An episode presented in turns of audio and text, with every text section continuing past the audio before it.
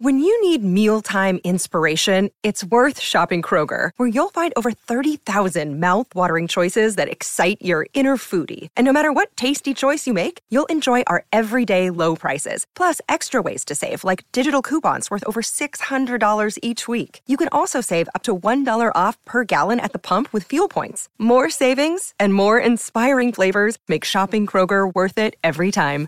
Kroger, fresh for everyone. Fuel restrictions apply. Hello, American Government Civics. Uh, welcome to your Unit 2 test review. This is all about the Constitution. Um, there's a lot to cover in this, and I am trying to limit myself to 30 minutes. And this is some stuff that I do like to talk about. So uh, I want to try and get it knocked out uh, within 30 minutes. So let's get moving um, pretty quickly. So first off is the amendments uh, on your study guide, and the you will need to know some of the specifics about the amendments. So be sure uh, you're paying attention and you remember, you know, the First Amendment says this, the Second Amendment says that. Sixth Amendment says this, so on and so forth. So just keep that in mind. So uh, let's get moving.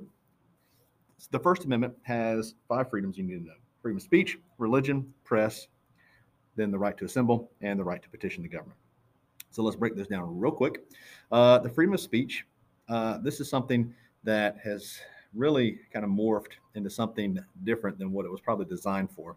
Freedom of speech was to protect our rights and abilities to criticize the government, which is something we still have. But people today want to take the freedom of speech and say whatever they want to. Um, and that's, we, we, you know, we, we can't really truly say whatever we want to sometimes. Uh, there are rules and limits. Uh, and just because you have freedom of speech doesn't mean you should say it or that it should be said. Um, but um, it's it's gone all kinds of different directions. We also have symbolic speech nowadays. You know, burning the flag is, is, is legal from the Supreme Court's uh, decisions to allow that. So freedom of speech uh, has kind of morphed into something beyond what it was really designed for. Freedom of religion, uh, what allows you to worship as you want to. Uh, and there's two key clauses you have to know for the freedom of religion. Uh, and the, the first one, and probably the one I think the one that's on the test, is the Establishment Clause. The Establishment Clause does two things. It says that the government will not create a state sponsored religion. So there will never be a First Church of the United States or a First Church, Church of Georgia that you're forced to go to. Uh, the government cannot do that. All right. The second thing it does is says that the uh, government and Congress specifically will not create laws that favor one religion over the other. So there's not supposed to be a favorite religion of the government.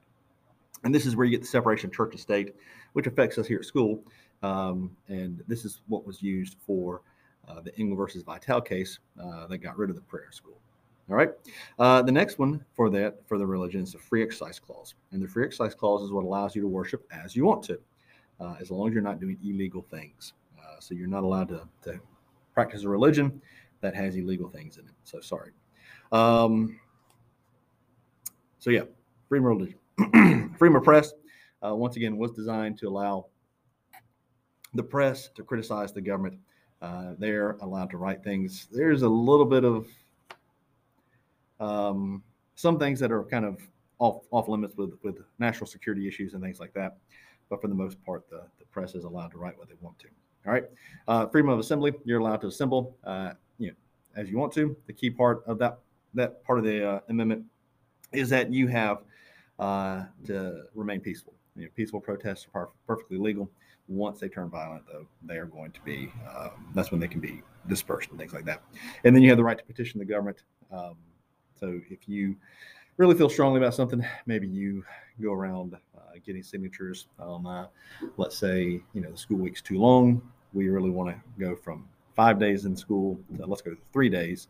And so we go down, go around and petition people uh, to, to, sign our petition saying that this is, is bad for us, then we could potentially take it to the government and they might have to address it. Okay. The Second Amendment is the right to bear arms pretty simple. I'm not going to spend too much time on this, uh, as we could probably spend the whole podcast talking about the right to bear arms, but you're allowed to have weapons and things like that.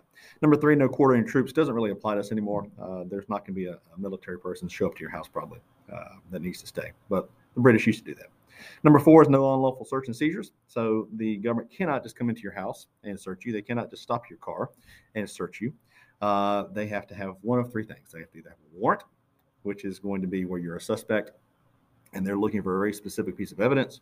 Uh, they have to have probable cause, which is where they are somewhere they're allowed to be, um, and they can you know, see or hear uh, some kind of issue. So if you get pulled over and you know you roll down the window and the cop gets a contact high from all the smoke billowing out of your your window, um, that could be probable cause to search your car.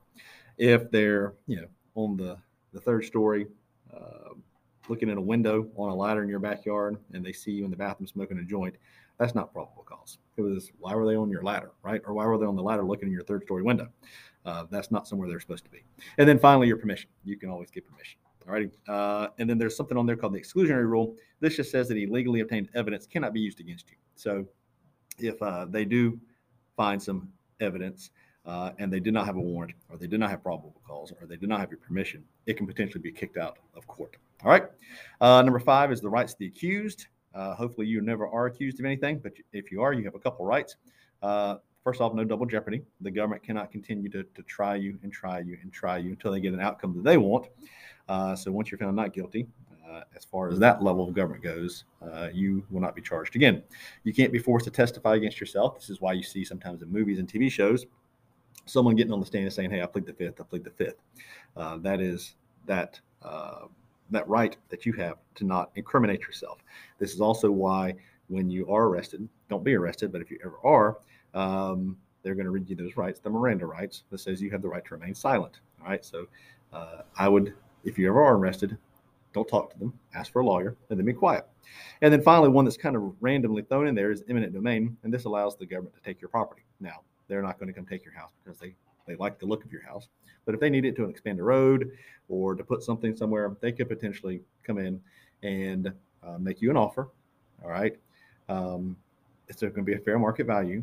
And if push comes to shove, if you're fighting it, you, know, you can go to court uh, and they may take it uh, so please don't think that I'm, I'm trying to tell you that the government is going to come in and take all of your property. That's not how it works. Uh, but if they need it, you know, they have to pay you for it. But um, they, there's a good chance they'll get it if they really, really need it. Number six is the right to fair and speedy trial.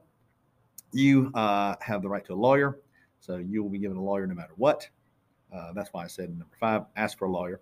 You're going to be given a public trial. Remember, the British used to take us elsewhere uh, for trials. You get the right to a jury, and you have a right to confront witnesses. Number seven is a right to a jury in a civil case. So, a civil case is not a criminal case. A criminal case is where you've done something wrong and the government is trying to punish you. A civil case is where uh, you and a friend or a neighbor or somebody have a disagreement and it can't be settled between the two of you. And so you need a court to, to, to come in and kind of settle it for you. This is where uh, people get sued and things like that. So uh, you have a right to a jury trial in those cases. No cruel and unusual punishments for number eight. Uh, the death penalty is always the question here uh, about the no cruel and unusual punishments. But uh, the other part of this is, you know, they can't put you into, into prison. And let's say you you stole a, a big Q from QuikTrip, and the QuikTrip attendant chased you down, tackled you, caught you, and hold you until the police get there, and you're arrested, and you're going to get 20 years to life for stealing a big Q. You know, that's just not going to happen. So. Um, the punishment has to fit the crime. Number nine and 10 are similar uh, the rights of the citizens and the rights of the states. Uh, as long as the Constitution does not specifically deny something, then typically it's left to the citizens or it's left to the states. So, you know, there's nowhere in the Constitution that says we're allowed to travel as citizens from state to state or even travel abroad. But we can because of the Ninth Amendment, because as long as it doesn't specifically say we can't travel, then we're allowed to. And the same rule applies for the states. As long as it doesn't specifically say the states can't do it, so the only people that can declare war is the National Congress. So Georgia can't go off and declare war on somebody. Um, but as long as it doesn't specifically deny something, uh, then we're allowed to do it. All right. Next up is the principles and clauses of the Constitution. You've got limited government, so there should be restraints on our government, uh, and that's where these the Ten Amendments we just covered comes from. You know, the fourth, fifth, sixth, seventh, and eighth are all rights of the accused. Uh, from the time you're a suspect, the time you're you know, punished, you have rights. The government cannot come in and just you know, overstep their bounds uh, with unlawful searches and things like that. That's limited government. All right.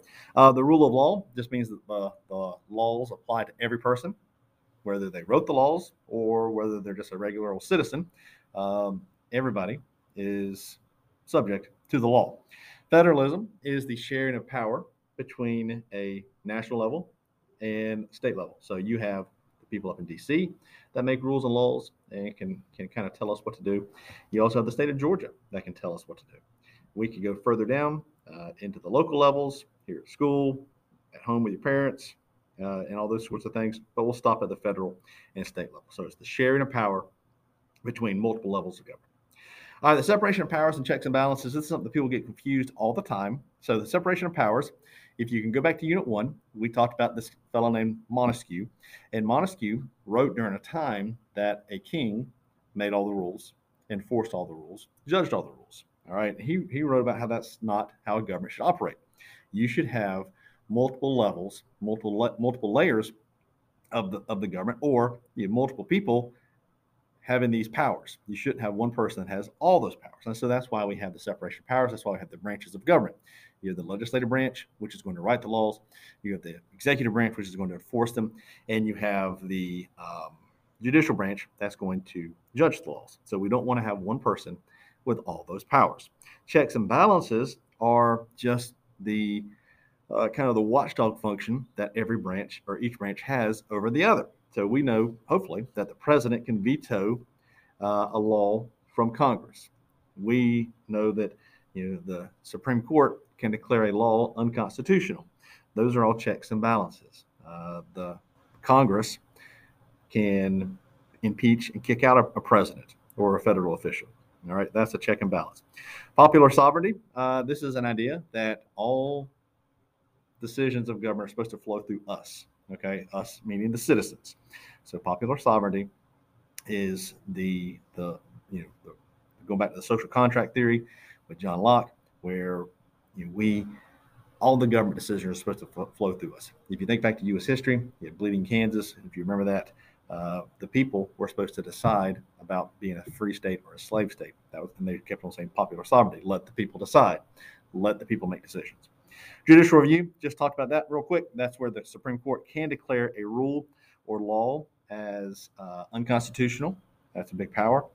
Uh, but it does have to be challenged. It cannot just be, oh, let's review this law, this rule, whatever it might be. Uh, it has to be something that gets challenged uh, for the courts to take a look at it. All right, some clauses, necessary and proper clause, or sometimes called the elastic clause. This allows Congress, this is specific to Congress, it allows Congress to stretch their powers. So um, there was this idea that, hey, not everything can be addressed in the Constitution. So sometimes Congress is going to have to kind of stretch out uh, and do some things that are beyond what's in the Constitution. And that's where this elastic clause comes from. So, my favorite example is from U.S. history, and that is the National Bank. If you think back to the your U.S. history days, um, back in the 1820s and 1830s, Congress set about to create a national bank, and they did. And there was the question of is this thing legal? Well, the Supreme Court eventually is going to answer that when Maryland tried to tax the the Supreme, I'm uh, not the Supreme Court, but the National Bank out of existence, and they refused to pay. So there's a court case called McCulloch versus Maryland, and in that case, the Supreme Court answered the question: Yes, Congress can use the necessary and proper clause to create a national bank because of the things that's in the Constitution. So Congress has the ability to coin money. Congress has the ability to tax. They have the right to control commerce. All those things can be read and interpreted, and we can stretch their power to create a national bank because the national bank goes with those things that they have that are listed in the Constitution. All right, the Commerce Clause. Uh, this is another power of Congress. This allows them to control uh, commerce, and it's specific the interstate commerce. All right, so from state to state versus intra-state, where um, that is within the state. So, you know, stuff going from Atlanta to Valdosta, that's not a federal issue. But once it crosses the state lines, uh, that becomes a federal issue. Uh, but this is, was in response to the Articles of Confederation and the weaknesses of the Articles, where the you know, Congress could not control that sort of stuff, and the, the states were taxing each other and doing all sorts of things. The Supremacy Clause. The Supremacy Clause uh, is uh, Article uh, 4 of the Constitution, and it just says that um, the Constitution is number one. So when we're talking about hey rules, laws, and things like that, everything's got to be constitutional, and the Constitution takes precedent over everything else. Then comes federal laws, all right, and then comes um, treaties, and, and, we start going down the list. So real quick example here, you know, hopefully uh, you understand this. Uh, there's states out there that have marijuana legalized. Okay, Colorado, uh, Washington, and a couple other places. In theory, based on the supremacy clause, the federal government could come in at any time and shut them down and say, "Hey, you're breaking federal law. You can't do that," uh, based on the supremacy clause. All right. Uh, they haven't yet, and uh, that's a discussion for a different time. Uh, last two things privileges and immunities and full faith and credit. These both deal with the states uh, and state to state relationships. So, privileges and immunities, this is just the fact that uh, there's not going to be special rules and laws made for citizens of different states. So, if you travel to a different state, you're going to be treated as a citizen of the United States and not um, have to follow some special law you know, because you go on vacation to, to, Disney World in Florida, and uh, you know, oh well, there's special laws for Georgia people down here. Uh, you can only travel you know 40 miles per hour, while citizens of Florida can go 60 miles per hour or things like that. Um, so you're going to have all the same rights and rules and your driver's license is going to be honored and, and, things like that. And then full faith and credit is things like contracts and uh, some licenses and um, other things are going to be honored from state to state. And I'm a great example of this. Um, I'm from Florida, and I got married for a first time down in Florida, and then I moved to Georgia with her. Okay, uh, I did not have to get remarried here in Georgia. They just honored the the decision and the the the the marriage from Florida. Then I got divorced from her here in Georgia. I didn't have to go down to Florida and do anything. It was just, hey, they're divorced because they got divorced in Georgia. So honoring the court decisions, the rulings, contracts, and, and things like that from state to state. And this is why same-sex marriage was an issue uh, back when the court had to rule back in 2014 in Obergefell versus Hodges, because some states were allowing same-sex marriages, other states were not not honoring it. So I think Hawaii was one of the first states to allow same-sex marriages, and so uh, a same-sex couple could go out there get married, come back to Georgia, and they're like, no, you're not married, uh, and it not count. So they were breaking the full faith and credit clause. All right, uh, compromises of the Constitutional Convention. There's three that you need to know. The first one is the Great Compromise.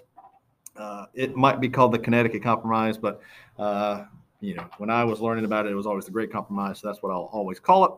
So this is the one that combined the Virginia Plan and the New Jersey Plan. Remember, uh, Virginia Plan and here's the problem. Okay, we we had a plan for a one house legislature. Uh, today it seems so easy because we have two houses, and that's just what we're used to. But back then that was kind of unheard of. And so uh, we had the Virginia plan, which said population was going to be based on population. Representation was going to be based on population, excuse me. And then the small states, so that's not fair. And so they came up with the New Jersey plan where everything's equal. So there was a lot of arguing, going back and forth about uh, the two plans. What should we do? Eventually, they decided on uh, let's combine them. And so that's why we have a House of Representatives today, which is based on population, and we have a Senate, which is based on equality. Next up is the Three Fifths Compromise.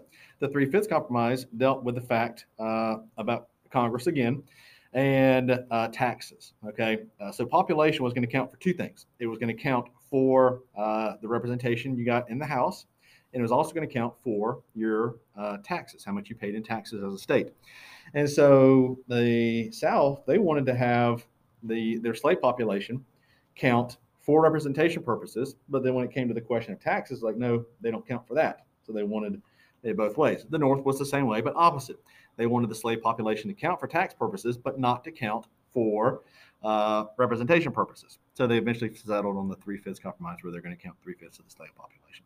And then the Commerce Compromise deals with the slave trade.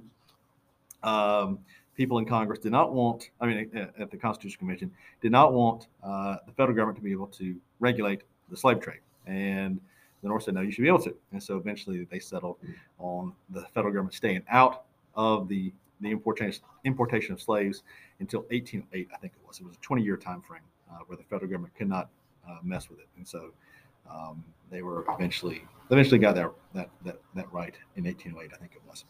All right, going to the back side of your uh, study guide, you've got the powers expressed, delegated, implied, concurrent, and reserved. So, express powers, uh, those are the enumerated or the ones that are written. You can go to the Constitution and you can see them. You can go to Article 2, excuse me, Article 1. Uh, I think it's Section 2, somewhere there. And you can see where it says all the things that Congress can do with money. It says in there that they are allowed to coin money. They are the only ones that are allowed to coin money. That's an express power. It's written in the Constitution. Okay. Uh, delegated powers are those powers that are given to the branches, the specific powers. So sometimes don't get confused with these, with the uh, the uh, the expressed versus the delegated powers. Excuse me. Um, they are uh, just hey, Congress can do this, the president can do this, um, and so they are delegated to them. They they go kind of so they coincide with the express powers to an extent. Then you have the implied powers. These are those powers that uh, the necessary and proper clause brings out, where the the government can kind of stretch their power a little bit.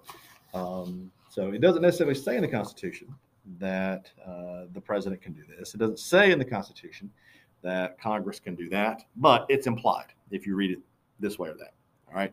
Uh, then you've got the concurrent powers. The concurrent powers, those are powers shared between the federal level and the state level. Uh, one of the worst powers here is the ability to tax us. Both the, the federal and state governments can tax us. Uh, not very nice of them, but it's something they can do.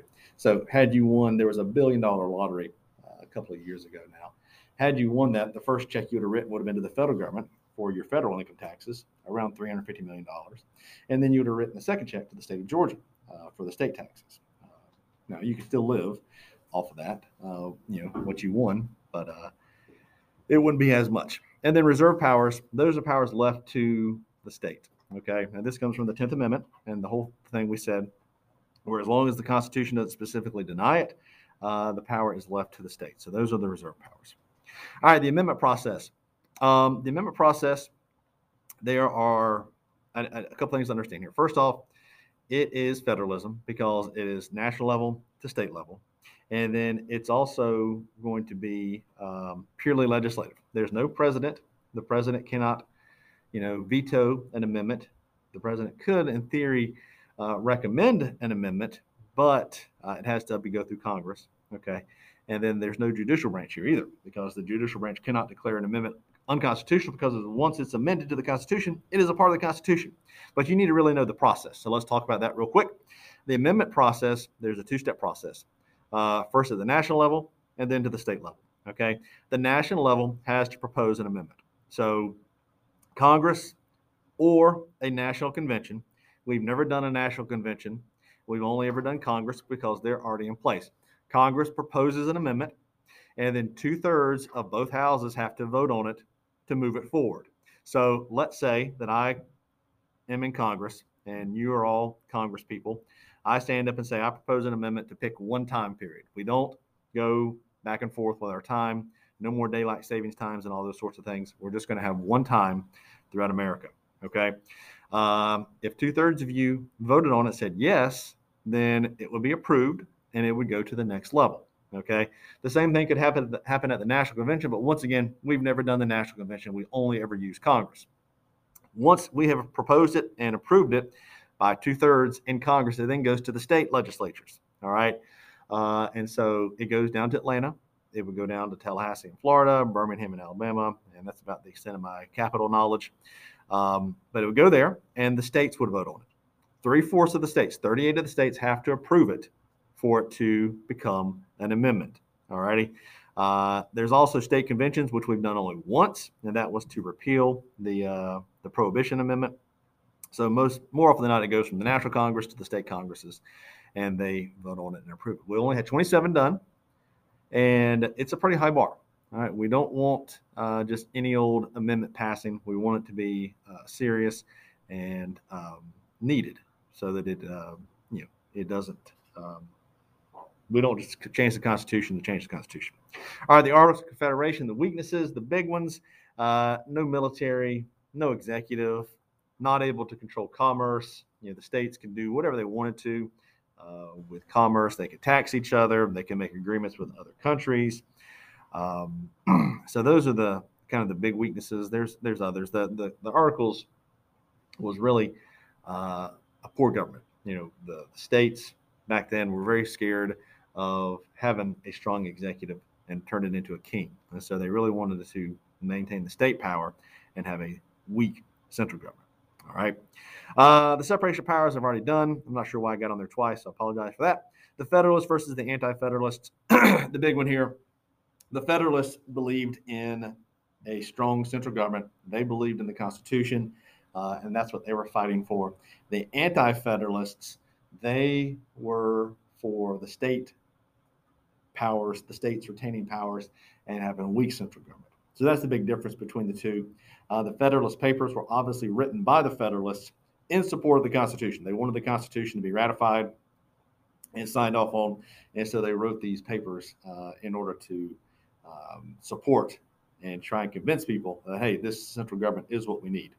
Brutus was the anti-federalist response to the Federalist Papers, and just wrote about how a strong central government was not what we needed. We needed to leave power in the hands of the state, and they listed some of the problems. Um, one good thing that comes out of this rivalry, the Federalists versus the Anti-Federalists, is the Bill of Rights.